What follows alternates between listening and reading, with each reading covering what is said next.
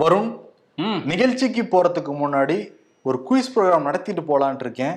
அப்படியா? கேள்வி கேட்க நான் ரெடி பதில் சொல்ல. நீங்க ரெடியா ரெடி தான். பதில் சொன்னா என்ன கொடுப்பீங்க? அண்ணன் வந்து ஷோ முடிச்சிடும் உனக்கு குச்சி முட்டையும் குருவி ரொட்டியும் வாங்கி கொடுக்குறேன். இல்ல நான் பதிலே சொல்லல. சரி அப்ப நிகழ்ச்சிக்குள்ள போயிடலாம்ப்பா. இல்ல இல்ல. நீ ஆன் பண்ணுப்பா. சரி இல்ல? ஆன் பண்ணி தான் இருக்கு டிரான்சாக்ஷனை போடுப்பா. இல்ல நீங்க ஏதோ எடுத்துட்டு வந்திருக்கீங்களா? அந்த கேள்வியை கேட்டுருங்க. சரி ரொம்ப ஆசைப்படுற. இந்தியாவின் முதல் பிரதமர் யார்? நேரு. கரெக்டு. பாரத நாட்டின் முதல் பிரதமர் யார்? பாரத நாட்டின் யார்? இவ்வளவு யோசிக்கிறியப்பா? இல்ல கொஞ்சம் அந்த இதுல கன்ஃபியூஷனா இருக்கு? நம்ம ஜீதா மோடி ஜீதா. இன்னும் ஜி தான் பேரே மாத்தலையே. ஏப்பா ஜி டுவெண்ட்டி சர்வதேச நாடுகள் வந்தப்பவே பாரத்னு முன்னாடி வச்சுட்டு கெத்தா உட்காந்துருந்தாரு மனுஷன். முன்னும் மாத்தல நீ சொல்லிக்கிட்டு இருக்க. ஓ போட மாத்துனா பேரை மாத்திட்டீங்க. அங்க எப்படி பாட புத்தகத்துல முதல் பிரதமர் நேருன்னு படிச்சோமோ இனிமேட்டு பாட புத்தகத்துல பாரத் முதல் பிரதமர் ஜின்னு படிப்போம் இனிமேலு. ஓ அதுக்கு வேற அது வேற பண்ணுவாங்கன்னு நினைக்கிறேன். சரி அதிகமான பொதுத்துறை நிறுவனங்களை உருவாக்கியது யார்? நேரு. வித்தது யார்? அதிகமா வித்தது. இது ரொம்ப ஈஸி அதான் நேருக்கும் இவருக்கு தான் போட்டியே. எல்லாத்தையும் மாத்திரம் என்ன அப்படியோ அப்படியே ஆப்போசிட் தான் இனிமேலு. ஓகே. மூணாவது ஒரு கேள்வி இருக்கு. ம். நேத்து ஜி எதை வச்சு கொண்டாடிக்கிட்டு இருந்தார்? ஆமா கொண்டாடிட்டு இருந்தாருல்ல. ஆ? அத போய் உள்ளே சொல்லிடலாமா பார்த்தரலாமா ஓகே ஷோக்குள்ள போயிடலாம். Welcome to the imperfect show ஒவ்வொரு நாளும் திகிலாவே இருக்கு. சஸ்பென்ஸாவே வச்சிருக்காங்க. ஜனநாயக நாட்டுல எல்லாமே டிரான்ஸ்பரன்சியா நடைபெறணும். ஜனநாயகத்தின் தாயின்லாம் பேசிக்கிட்டு சஸ்பென்ஸாவே வச்சிருக்கிறது எவ்வளோ திக்கு திக்குன்னு இருக்கு. ஒரு பேய் படம் பாக்குற மாதிரியே இருக்கா இல்லையா? திகில் படம் பாக்குற மாதிரியே இருக்கா இல்லையா? நீங்க ஏதோ சொல்றத பார்த்தா ஏதோ ஒண்ணு வைக்க போறாங்களா? கேள்வி எல்லாம் வேற கேட்டீங்க. இல்ல பிரதர். அடுத்த வாரம் வந்து நாடாளுமன்ற சிறப்பு கூட்டம் ஆரம்பிக்குதுல ஓ. எதிர்க்கட்சிகள் தொடர்ந்து என்னதான் விவாதிக்க போறோம் சொல்லுங்க. அப்பதானே பாயிண்டா ரெடி பண்ணிட்டு வரணும். உங்களுக்கு முன்னாடியே தெரியும் பக்கம் பக்கமா எழுதிருந்து ஒரு மணி நேரம் நீங்க பேசுவீங்க. டக்குன்னு ஒன்னத்தை சொல்லிட்டீங்கன்னா ரெடி பண்ண வேணாமா. சொல்லுங்கப்பா சொல்லுங்கப்பான்னு கேட்டுட்டு இருந்தாங்க பட் சொல்லவே இல்லை. இது வரைக்கும் அவங்க சொல்லவே இல்லை. ஆனா நாடாளுமன்ற விவகாரத்துறை அமைச்சர் பிரகலா பிரகலாஸ் ஜோஷி அவர் என்ன பண்ணியிருக்காரு? அனைத்து கட்சி கூட்டத்துக்கு அழைப்பு விடுத்திருக்காரு. செப்டம்பர் பதினேழாம் தேதி நாலரை மணிக்கு. ஓ அங்க வாங்க?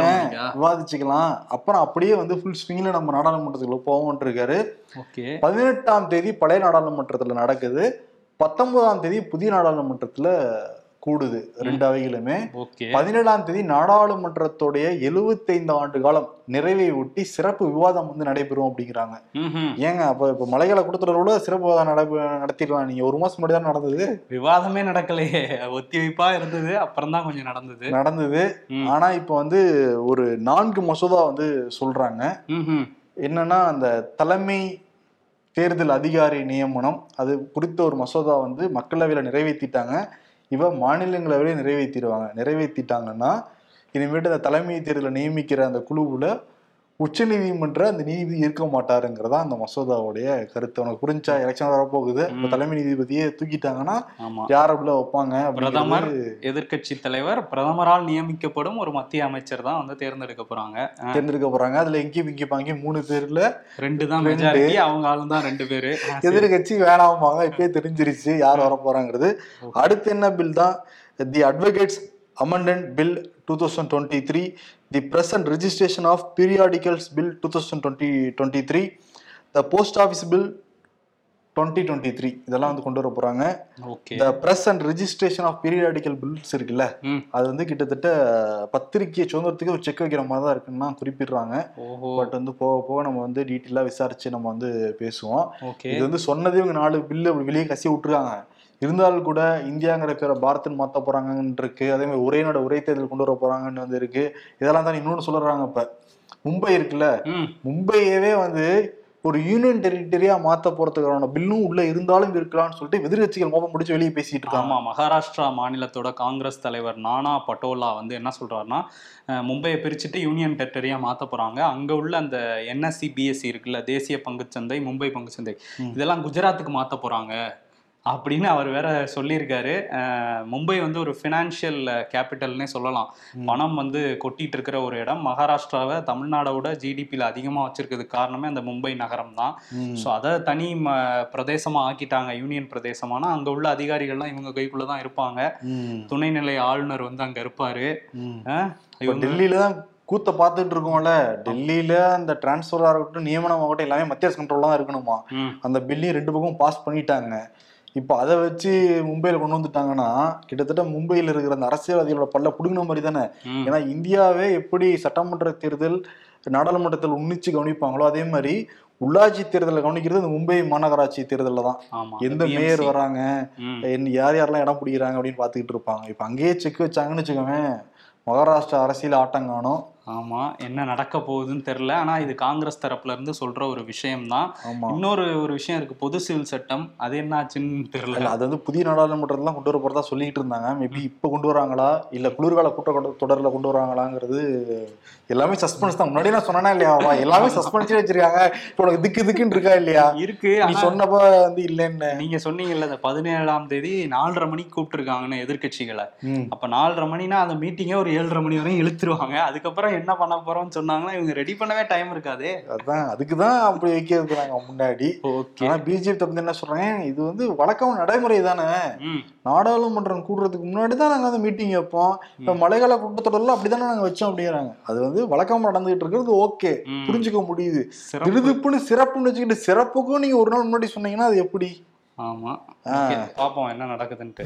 ஜி டுவெண்ட்டி மாநாட்டை சிறப்பா நடத்தி முடிச்சதுக்காக ஜிக்கு பாராட்டு தெரிவிச்சுட்டே இருக்காங்க நிறைய இடங்கள்ல இருந்து. ஆமா இந்தியாக்குன்னு சொல்றாங்க இவங்க அதை ஜிகி அப்படின்னு சொல்லிட்டு இருக்காங்க. ஆமா ஐநாவுடைய தலைமை பொறுப்புல இருக்கிற ஆண்டோனியோ குட்ரோஸ் வந்து பாராட்டு தெரிவிச்சிருக்காரு. நானும் அந்த ஃபங்க்ஷன்ல கலந்துக்கிட்டேன் இந்தியா மிக சிறப்பா வந்து நடத்தி முடிச்சாங்க அப்படிலாம் பேசினாரு. ஓகே. பட் ஆனா அவங்களுக்கு அவங்களே வந்து பாராட்டியிருக்காங்க. ஜி டுவெண்ட்டி மாநாடு முடிஞ்சதுக்கு பிறகு முதல் முறையாக பிஜேபி தலைமை அலுவலகத்துக்கு போயிருக்கார் பிரதமர் மோடி. அங்க வந்து ராஜ்நாத் சிங் அமித்ஷா அப்புறம் முன்னாள் முதல்வர் எடியூரப்பா போன்ற எல்லாருமே இரு பக்கங்களும் இருந்து அவருக்கு அப்படியே வந்து பாராட்டு பத்திரங்கள் வாசிக்க பூக்களை தூவ ஜி வந்து கையை அசைச்சுக்கிட்டே வந்து வந்திருக்காருல்ல அவங்களுக்கு அவங்களே ஒரு பாராட்டு. ஆமா ஆனா என்னன்னா அந்த பட்ஜெட்ல. ஒதுக்குனதை விட நாலு மடங்கு அதிகமா வந்து செலவாயிருக்கான். இதுக்கு முன்னாடி பதினேழு இடங்கள்ல இந்த மாநாடு நடந்திருக்கு. இந்த உச்சி மாநாடு நடந்திருக்கு ஜி டுவெண்ட்டி பட் இவ்வளவு தூரம் எந்த நாட்டிலையும் செலவழிக்கலைங்கிறதையும் வந்து வைக்கிறாங்க. ஆமா அதுதான். நீங்க நாலாயிரம் கோடி செலவாயிருக்கான்ப்பா சொன்ன- ஆமா நாலாயிரத்தி நூறு கோடின்னு சொல்றாங்க. இன்னொரு பக்கம் நீங்க இந்த சொன்னீங்கல்ல ஜி வந்து பூக்கள்லாம் தூவி அவரை பாராட்டிட்டு இருந்தாங்கன்னு. அந்த டைம்ல வந்து என்ன நடந்துகிட்டு இருந்துச்சு அப்படின்னா அப்படியே ஜம்மு காஷ்மீருக்கு போனோம்னா நேத்து வந்து ஒரு பயங்கரமான தாக்குதல் வந்து நடந்துச்சு. ஒரு பயங்கரவாத கும்பல் வந்து அனந்த்நாக் மாவட்டத்தில் உள்ள அந்த கோகர்நாக் அப்படிங்கிற பகுதியில பதுங்கி இருக்கதா தகவல் கிடைச்சிது. இதை தெரிஞ்சுக்கிட்ட காவல்துறையும் ஆர்மியும் சேர்ந்து அந்த கோகர்நாக் பகுதிக்கு போயிருக்காங்க. அங்கே வந்து பயங்கரவாதிகள் துப்பாக்கி மூலமாக சுட ஆரம்பிச்சதுக்கப்புறம் திரும்ப வந்து இவங்களுமே தாக்குதல் நடத்தியிருக்காங்க. இந்த தாக்குதலில் என்ன ஆயிருக்குன்னா இரண்டு ஆர்மி ஆஃபீஸர்கள் ஒருத்தர் வந்து கர்னல் மன்பிரீத் சிங் இன்னொருத்தர் மேஜர் ஆஷிஷ் இவங்க ரெண்டு பேருமே உயிரிழந்திருக்காங்க. அதோட சேர்த்து டிஎஸ்பி அந்த பகுதியோட டிஎஸ்பி ஹுமாயூன்கிறவரும் வந்து உயிரிழந்திருக்காரு. இந்த மூணு பேரும் உயிரிழந்ததுக்கு வந்து பாஜக வந்து வருத்தம் கூட தெரிவிக்கல. அதாவது பாஜக தலைவர்கள் யாரும் அதே நேரத்தில் வந்து அஹ் கொண்டாட்டம் வேற கொண்டாடிட்டு இருந்தாங்க ஜி டுவெண்ட்டியில் நாட்டுக்காக அவங்க உயிரை விட்டுக்கிட்டு இருந்த டைமில் வந்து இவங்க இந்த பக்கம் வந்து கொண்டாடிட்டு இருக்காங்கன்னு சொல்லிட்டு அந்த அவங்கள அடக்கம் பண்ணுற அந்த அரசு மரியாதையோட அடக்கம் பண்ணுற வீடியோவையும் இவர் வந்து அந்த பூக்கள் தூவி வரவேற்கிற வீடியோவையும் வந்து காங்கிரஸ் திரிணாமுல் காங்கிரஸ்லாம் பகிர்ந்துகிட்டு இருந்தாங்க. இவங்க தான் தேசபக்தர்களா ஒரு நாள் கூட அவரோட அந்த செல்ஃப் பிஆரை வந்து தள்ளி வைக்க முடியாதா? சுய விளம்பரம் தான் இதெல்லாம் பண்ணிட்டு இருக்காரு அதை தள்ளி வைக்க முடியாதா? வருத்தம் தெரிவிக்க முடியாதான்லாம் கேள்வி கேட்டுட்டு இருக்காங்க. காங்கிரஸும் திரிணாமுல் காங்கிரஸும் இதுக்கு வந்து பிஜேபி எந்த பதிலும் தரல இப்போ வரையும். ஆக்சுவலி பிஜேபி தான் பொது தளங்கள்ல வந்து எல்லையிலே ராணுவ வீரர்கள்னு சொல்லிட்டு இருப்பாங்க. எல்லையில வந்து ராணுவ வீரர்கள் உயிரிழந்தப்ப அரசு மரியாதையோட அடக்கம் பண்ணிக்கிட்டு இருக்கப்ப அதே நேரத்துல இங்க மலர் தூவி மரியாதை வந்து செலுத்தப்பட்டிருக்கு பிரதமர் மோடிக்கு. ஓகே இது ரெண்டையும் மக்கள் முன்னாடி வைக்கிறோம். இருபத்தெட்டு கட்சிகள் சேர்ந்து இந்தியாங்கிற பேர்ல ஒரு கூட்டணி அமைச்சிருக்காங்க. பிஜேபி அரசை வீழ்த்தியே தீர்வோம் அப்படின்னு சொல்லிட்டு உறுதிமொழிலாம் எடுத்துக்கிட்டு இருந்தாங்க. அவங்களோட தொகுதி பங்கீடு அடுத்து என்னென்னலாம் பண்ணலாம் அப்படிங்கிறதுக்கான ஒரு ஆலோசனை கூட்டம் நேத்து சரத்பவார் வீட்டில் நடந்தது. சரத்பவார் தலைமையில தான் எல்லாமே பேசப்பட்டதுலாம் சொல்றாங்க. அந்த கட்சியிலேயே ரெண்டு பேர் தான் இருக்காங்க. அது வேற கேட்டகரி. மொத்தம் அந்த ஒருங்கிணைப்பு குழுவுல பதினாலு பேர் இருக்காங்க. பன்னெண்டு பேர் பிரசன்ட் ரெண்டு பேர் ஆப்சண்ட் ஒருத்தர் வந்து திரிணாமுல் காங்கிரஸ் வெஸ்ட் பெங்காலை சேர்ந்த அபிஷேக் பானர்ஜி மம்தாவுடைய மருமகன். அவர் வந்து இடி விசாரணைக்கு ஆஜரானதுனால அங்க அவர் போக முடியல அதே மாதிரி மார்க்சிஸ்ட் கம்யூனிஸ்ட் கட்சியிலிருந்து இன்னும் அந்த குழுவுக்கான உறுப்பினரே நியமிக்கலையாம். கம்யூனிஸ்ட் எப்பயுமே ஸ்லோவா இருப்பீங்க ம். தமிழ்நாட்டுல மட்டும் தான் பார்த்தா இந்தியா முழுவதும் உங்க சோப்பு என்ன ஸ்லோவாங்கிற மாதிரி வேலை செஞ்சுக்கிட்டு இருக்காங்க அவங்க. பாயிண்ட் வரட்டும்ங்கிற மாதிரி தேர்தல் வரட்டும் பாத்துக்கோன்றாங்க போல. இன்னும் வந்து அந்த குழுவுக்கு மெம்பரே நியமிக்காம இருக்காங்க. அதனால பன்னெண்டு பேர் ஆஜராயிட்டாங்க. இது வரைக்கும் பலத்த ஒற்றுமை தான் நிலவிக்கிட்டு இருக்கு. தொகுதி பங்கீடு பத்தி இப்ப நாங்க பேசலைங்கிறாங்க. ஏன்னா பேசுனாங்கன்னா பிரச்சனை ஆயிடும்ல. அதனால முடிஞ்ச வரைக்கும் தள்ளி பிடிக்கிட்டே இருக்காங்க அந்த டாபிக்கை மட்டும். ஒற்றுமை கொஞ்சம் தேர்தல் வரையுமாவது இருக்கட்டும் அப்படின்னு பாக்குறாங்க போல. ஆமா. ஆனா வந்து எங்கெங்க பிரச்சனை ஏற்படலாங்கிறத ஆலோசிச்சு வச்சிருக்காங்க ஓகே. எங்கன்னா தெரியும். வெஸ்ட் பெங்கால் கேரளா கேரளா. டெல்லி பஞ்சாப். எங்கெல்லாம் பிரச்சனை ஏற்படாதுன்னா தமிழ்நாடு ஆல்ரெடி கூட்டணி தான் கொடுத்துக்குவாங்க. பீகார் இங்கெல்லாம் வந்து பிரச்சனை ஏற்படாதுங்கிற மாதிரி கணிச்சிருக்காங்க.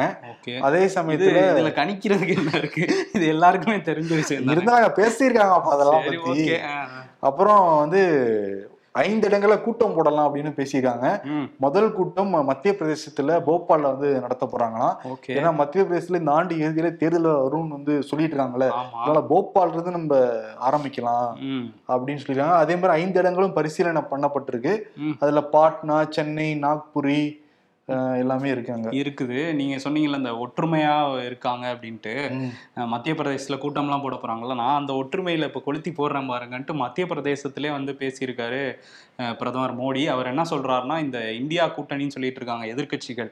இவங்க எல்லாம் சேர்ந்து சனாதனத்துக்கு எதிரான ஒரு கூட்டணியா தான் இருக்காங்க. இந்துக்களுக்கு எதிரானவங்க நம்ம கலாச்சாரம் பண்பாடுக்கு எதிரானவங்க சனாதன ஒழிப்பு தான் இவங்களோட கொள்கையேங்கிற மாதிரி பேசியிருக்காரு. இன்னொன்னு என்ன சொல்றாருன்னா இந்த சனாதனம்ங்கிறது லோகமானிய திலகர் விவேகானந்தர்லாம் வளர்க்க நினைச்சது. அதை இவங்க ஒழிக்க நினைக்கிறாங்க. சனாதனிகள்லாம் விழிச்சுக்குங்க எச்சரிக்கையா இருங்க நம்மளை கூட இவங்க தாக்குதல் நடத்தலாம் அப்படின்லாம் சொல்லியிருக்காரு. சனாதனம்ங்கிறது இப்போ பிஜேபி வந்து கையில எடுத்திருக்காங்க. இந்தியா கூட்டணியே வந்து கொளுத்தி போட்டுக்கிட்டே இருக்கிறாங்க. ஆமா இது ஆரம்பிச்சு வச்சது உதயநிதி ஸ்டாலின் தமிழ்நாட்டுல இருந்து அது கிட்டத்தட்ட கூட்டணியை முடிச்சு விடும் போல அளவுக்கு வந்து அங்க போய்கிட்டு இருக்கு. போயிட்டு அஹ் ஆனா தமிழ்நாட்டுல இருக்கிற இந்து அறநிலைத்துறை அமைச்சர் சேகர் பாபு அவரும் அந்த கூட்டத்துல கலந்துகிட்டதுனால பலத்த எதிர்ப்புலாம் கிளம்புனது. பிஜேபி சைடுல இருந்து அவர் பதவியெல்லாம் விலகணும்லாம் சொல்லிட்டு இருந்தாங்க. இப்ப அவர் என்ன சொல்றாருன்னா "ஏங்க, நாங்க ஒட்டுமொத்த சனாதானத்துக்கு எதிர்க்கவே இல்லைங்க. அதுல சில பகுதிகளில் தாங்க நாங்க வந்து எதிர்க்கிறோம். தீண்டாமை அந்த பெண்கள் முன்னேற்றம் தடுக்கிறது இந்த மாதிரி விஷயம் குலக்கல்வி இந்த மாதிரி விஷயங்கள் தான் நடக்கு எதிர்க்குமே தவிர எல்லாத்தையும் எதிர்க்கலையேன்னு சொல்லிட்டு என்ன அது அவரு உதயநிதி டெங்கு மாதிரி ஒழிப்போம் எல்லாத்தையும் ஒழிப்போம். ஆட்சியை பறிபோனாலும் பரவாயில்ல எல்லாம் பேசிக்கிட்டு இருந்தாரு.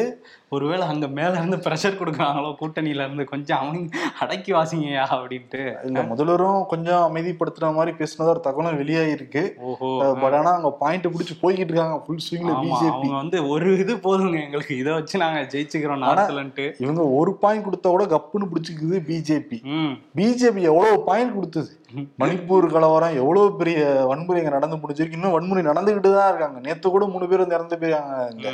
இவ்வளவு பாயிண்ட் கொடுத்துமே சிஏஜி அறிக்கை. இவங்க எடுத்து விளையாட மாட்டேங்கிறாங்களா மக்கள் மன்றத்துல மக்கள் கிட்ட ஆமா அந்த ஒரு பிரச்சனை இருக்கு. அந்த இந்தியா கூட்டணியில இன்னொரு முக்கிய அங்கம் வகிக்கிறது வந்து மம்தா பானர்ஜி. அவங்க வந்து துபாயில முதலீடுகளை ஈர்க்கிறதுக்காக போயிருக்காங்க. அவங்களும் இருக்கிறது அவங்களும் போனப்ப அந்த இடத்துல நான் இலங்கையில இருந்து ரணில் விக்ரமசிங்கே அதிபர். அவரும் நானும் முதலீடுகளை ஈர்க்கிறேன்ட்டு அங்க வந்திருக்காரு. அப்ப துபாயில வந்து அந்த ஏர்போர்ட்ல ரெண்டு பேரும் சந்திச்சிருக்காங்க. சந்திச்ச போது நான் உங்கள்ட்ட ஒரு கேள்வி கேட்கலாமா அப்படின்னு ரணில் விக்ரமசிங்கே கேட்டிருக்காரு. ஓகே கேளுங்க அப்படின்ட்டு இருக்காங்க இந்த இந்தியா கூட்டணிக்கு நீங்க ஏன் தலைமை தாங்க கூடாது அப்படின்ட்டு அவர் ஒண்ணு கொளுத்தி போடலான்ட்டு அவரு கொளுத்தி போட்டிருக்காரு. அவங்க வந்து இல்ல அது மக்கள் தான் விருப்பம். மக்கள் விருப்பம் தான் எங்கள் விருப்பம் அப்படிங்கிற மாதிரி ஒரு பதில சொல்லி மக்கள் விரும்பினா வரலாங்கிற மாதிரி சொல்லி இல்ல என்னோட விருப்பம் அதுதான். ஆனா அதை ஒத்துக்க மாட்டாங்க. உங்களுக்கு புரியுது அவங்களுக்கு புரியலையே அப்படின்ட்டு இருக்காங்க என் ஆசை அதுதான். இந்த கூட்டணிக்கு மட்டும் தலைவர் கிடையாது. நாட்டுக்கே பிரதமர் ஆகணும். அது வந்து நடந்தா நல்லா இருக்கும்னு அவங்க கட்சியில எல்லாம் நினைப்பாங்க. ஆனா வந்து அவங்க கட்சியில முக்கிய புள்ளியா இருக்கிற அபிஷேக் பானர்ஜி சொன்னீங்கல்ல நேத்து இடி வந்து ஒன்பது மணி நேரத்துக்கு மேல வச்சு புலி புலின்னு புளிஞ்சு எடுத்திருக்காங்க. வெளியே வந்தவர் வந்து என்ன சொல்லியிருக்காருன்னா இது பிஜேபியோட பழிவாங்கல் எப்பவும் போல அந்த டெம்ப்ளேட்டை சொல்லிட்டு. சரி என்ன கேள்வி கேட்டாங்கன்னா கேள்வியா? இதெல்லாம் வேஸ்ட் ஆஃப் டைமுங்கன்ட்டு கிளம்பி போயிட்டாரு. ஸோ வந்து சும்மா உட்கார வச்சிருந்தாங்களா? என்னப்பா இடி வந்து விவரமே இல்ல போறேன். இப்ப அந்த மீட்டிங்ல கலந்துக்க விட்டுட்டு. இன்னைக்கு கூட்டு விசாரிச்சிருந்தாங்கன்னா அந்த மீட்டிங்ல என்ன நடந்திருக்குன்னு தெரிஞ்சிருக்கலாம். என்ன விவரம் இல்லாம இடியா இருக்காது ED ஒரு தன்னாட்சி அமைப்பு நீங்க சரி. அடிக்கடி ஞாபகப்படுத்துப்பா. உத்தவ் தாக்கரே அதிர்ச்சியான ஒரு தகவலை தொடர்ந்து பேசிக்கிட்டே வந்து இருக்காரு. அயோத்தியில ராமர் கோயில் கட்ட போறாங்க. கட்டி கும்பாபிஷேகம் வந்து நடத்த போறாங்க. அடுத்த ஆண்டு தொடக்கத்துல ஜனவரி மாசம். அப்ப நடக்கிறப்ப குஜராத்ல கோத்ரா ரயில் சம்பவம். இந்த ரெண்டாயிரத்துல நடந்த சம்பவம் யாரையும் மறந்திருக்க முடியாது. ரெண்டு பிரிவில் சண்டை நடந்து நிறையா பேர் உயிரெல்லாம் இழந்தாங்க. பெரிய வன்முறை வெறியாட்டமே நடந்து வந்து முடிஞ்சுது. அதே மாதிரி ஒரு சம்பவம். ராமர் கோயில் அந்த கும்பாபிஷேகத்தப்ப நடக்கலாம் அப்படிங்கிறத குறிப்பிடுறாரு அவர். பக்கு பக்குன்னு தான் இருக்கு. இந்த மாதிரி நடக்கக்கூடாது. பட்டு ஒரு முன்னாள் முதல்வரே சொல்றப்ப உளவுத்துறை சுத சுதாரிச்சு அதெல்லாம் அடக்க வந்து முயற்சிக்கணும். மத்திய அரசு கவனமா இருக்கணும் அதுல. ஆமா அவர் அப்படி சொல்றாருல இங்க கபில் சிப்பல் இருக்காருல்ல மூத்த வழக்கறிஞர். அவர் என்ன சொல்றாருன்னா தமிழ்நாட்டுல மத கலவரத்தை தூண்டி விடுறதுக்காக தான் ஆர் என் ரவியை தமிழ்நாட்டுக்கு வந்து கவர்னரா போட்டிருக்காங்க அப்படின்னு சொல்லிட்டு இது பிஜேபியோட ஒரு அஜெண்டா. அங்க வந்து தமிழ்நாட்டுல பிற்படுத்தப்பட்ட சமூகத்தை சேர்ந்தவங்க தான் ஆட்சியில இருக்காங்க. அங்க ஒரு அமைதியை சீர்குலைக்கணுங்கிறது தான் பிஜேபியோட திட்டமே. அமைதி பூங்காவா இருக்கிற தமிழ்நாட்டுல அப்படின்னு தான் குறிப்பிடுறாரு அவரு. அதுல வந்து மத கலவரங்கள் நடந்ததில்லை அதை தூண்டி விட பாக்குறாங்க அப்படின்னு ஒரு எச்சரிக்கை மணி மாதிரி அடிச்சு வச்சிருக்காரு. ஆர் என் ரவி வேற துணை ஜனாதிபதி. ஜெகதீப் தங்கரை மீட் பண்ணி பேசியிருக்காரு. போன. வருஷம் பேசினாராம் ஆகஸ்ட் இருபத்தாறாம் தேதி. அவர் நியமிச்சப்ப போய் வாழ்த்தெல்லாம் தெரிவிச்சு டிஸ்கஸ் பண்ணியிருக்காரு. இப்ப ஒரு மணி நேரத்துக்கு மேல பேசிட்டாங்களா ரெண்டு பேரும் வந்து சேர்ந்து. என்னென்ன பாயிண்ட்ஸ் கொடுத்துருக்காருன்னு தெரியல ஜெகதீப் தங்கர். ஆ ம். ஓகே ஆனா சந்திச்சு ஆளுநர் ரவி அடிக்கடி வந்து ராஜ்பவன்ல மீட்டிங்கை போட்டு ஒரே அவரை புகழோ புகழன்னு புகழ்றாங்களாம் எல்லாருமே மாறி மாறி. அதையும் வந்து ரசிச்சு ரசிச்சு கேட்டுக்கிட்டு இருக்காராம். அவரும் ஸ்பீச் கொடுக்குறாரு ரொம்ப லென்த்தான ஸ்பீச்சா அதை கொடுத்துக்கிட்டே இருக்காராம். இப்ப என்னன்னா ஆளுநர் ரவியை புகழ்றதுல யார் பெஸ்ட் அதே மாதிரி அண்ணாமலையை புகழ்றதுல யாரு பெஸ்ட்னு சொல்லிட்டு அண்ணாமலைக்கும் ஆர் என் ரவிக்கு தான் போட்டியே போயிட்டு இருக்கு தமிழ்நாட்டுல. அரசவை கவிஞர்கள்லாம் வச்சு அந்த காலத்துல மன்னர்கள் புகழ சொல்லுவாங்கல்ல. அந்த மாதிரி நடந்துட்டு இருக்கு போல ராஜ்பவன்ல. இல்ல ஆளுநர் ரவியே சொல்லியிருக்காருல்ல. எனக்கு எந்த வேலையும் கிடையாதுங்கன்னு சொல்லியிருக்காரு. அப்ப ஏதாவது வேலையை உருவாக்கணுமா இல்லையா.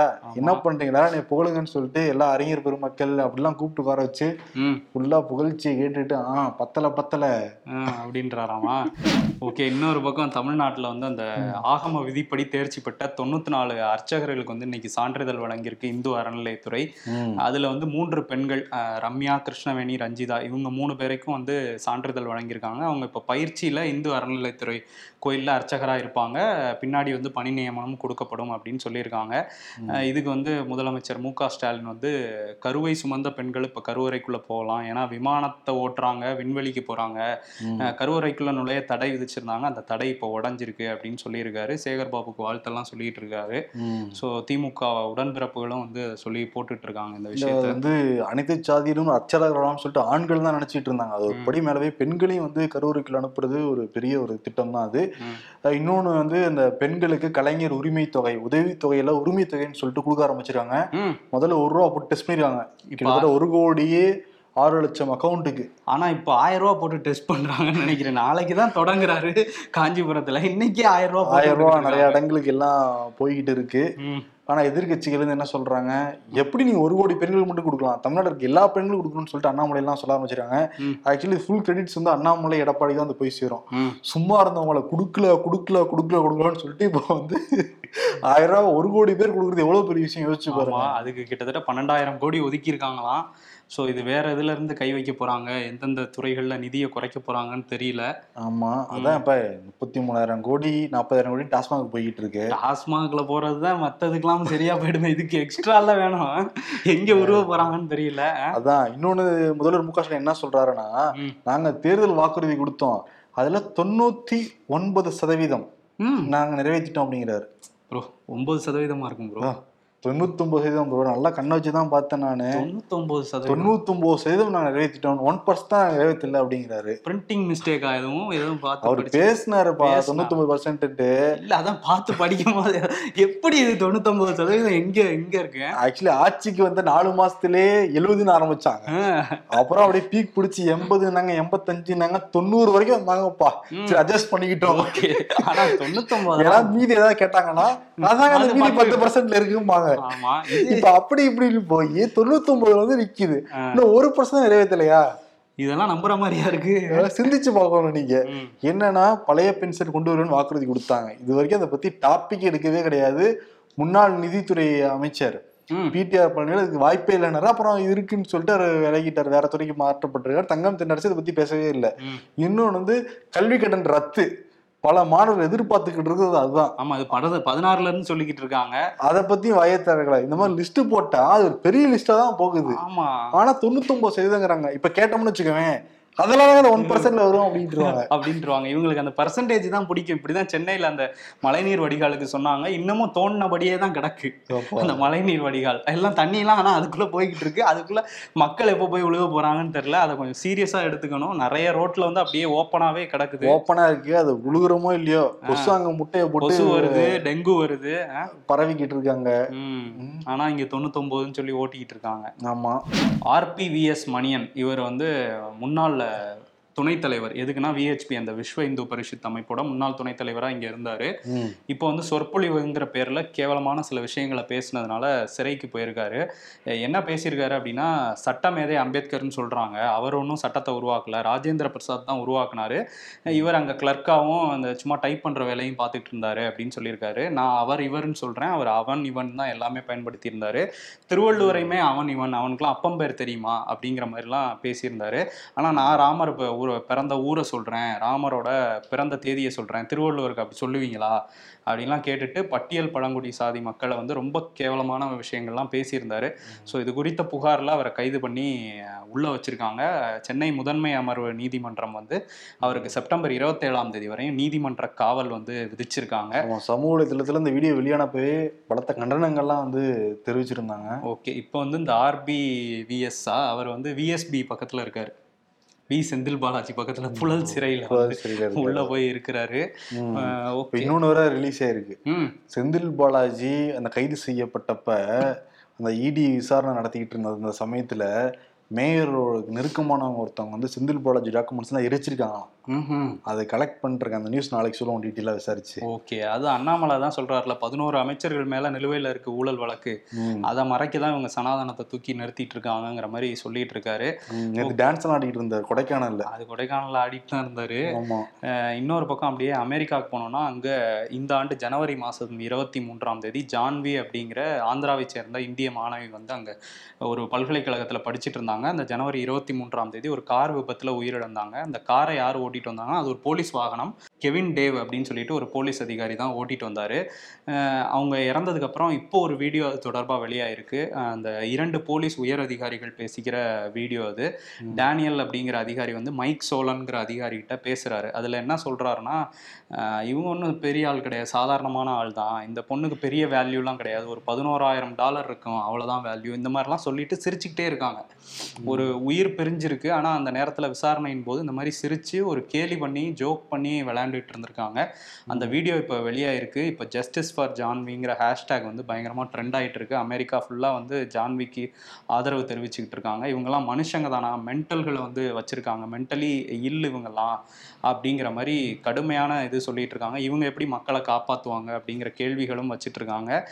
சான் பிரான்சிஸ்கோல உள்ள இந்திய தூதரகமுமே வந்து இதை முக்கியமான பிரச்சனையாக நாங்கள் எடுத்துக்கிறோம். அழுத்தம் கொடுப்போம் அதிகாரிகளுக்கு. இது குறித்து விசாரிக்க சொல்லின்னு சொல்லியிருக்காங்க. அமெரிக்கால நீ பாரு பிளாக் லிவ்ஸ் மேட்டர்ங்கிற ஹேஷ்டாக்கு பயங்கர ட்ரெண்ட் ஆச்சு. ஒருத்தர் வந்து கழுத்துலயே மிதிச்சு போலீஸ்காரங்க வந்து அப்ப வந்து உலக லெவலில் உலுக்கி எடுத்தது அமெரிக்காவே ஸ்தம்பிக்கிற அளவுக்கு போராட்டம் நடந்தது. இப்போ இந்த மேட்டர் நடந்துகிட்டு இருக்கு. பட் இந்தியாவில் பாரு மணிப்பூர்ல அவ்வளோ வன்முறை விரியாட்டம் நடந்திருக்கு. ரெண்டு பேரும் நிர்வாணமாகவே இழுத்து செல்லப்பட்ட வீடியோ உலுக்கி எடுத்தது. பட் எதுவுமே பெரிய சென்சேஷனலாக மாறவே மாட்டேங்குது.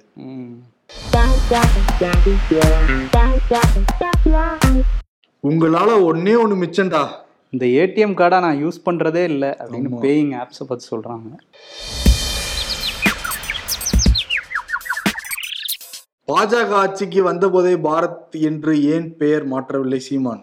இந்தியா இப்போதானே உருவாகி இருக்கு பாஸ் பெரியவன் ஜாதகத்தை எடுத்துட்டு போய் காமிங்கன்னு வீட்டில் பேசிட்டு இருந்தாங்க. பொண்ணு வீட்டில் கேட்டிருப்பாங்கன்னு நம்பி இருந்தேன். அப்புறம் தான் தெரிஞ்சது ஃபுட்பால் டீம்ல சேர்க்க பார்த்துட்டு இருக்காங்கன்னு ஆமா ஏசியன் கப் ஃபுட்பால் டீம் குவாலிஃபயர்ஸுக்கு ஜாதகம் பார்த்து பிளேயர்ஸ் எடுக்கிறாங்க இப்படி இருந்தா இந்தியா எப்படி ஃபுட்பால்ல உள்ள குவாலிஃபை ஆகும்?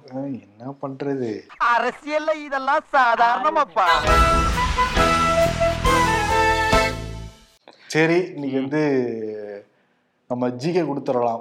ஜி டுவெண்ட்டியை ஜி டுவெண்ட்டி ஒன்னு மாத்தி பேர் அமைச்சு கொடுத்துருக்க. ம். ஜிகே என்ன வருதுன்னா அவருக்கு பாராட்டு விழாலாம் நடத்திக்கிட்டு இருந்தாங்க. அதே சமயத்துல தான் நம்ம நாட்டுக்காக உயிர் தியாகம் செய்து அந்த வீரர்களுடைய ஒரு இறுதி இறுதி. நடந்திருக்கு. பட் இதை பத்தி பிஜேபி தலைவர் யாரும் வகையை திறக்கவே இல்லை. கேட்டால் அவங்க ரொம்ப பிஸி அப்படிங்கிறாங்க.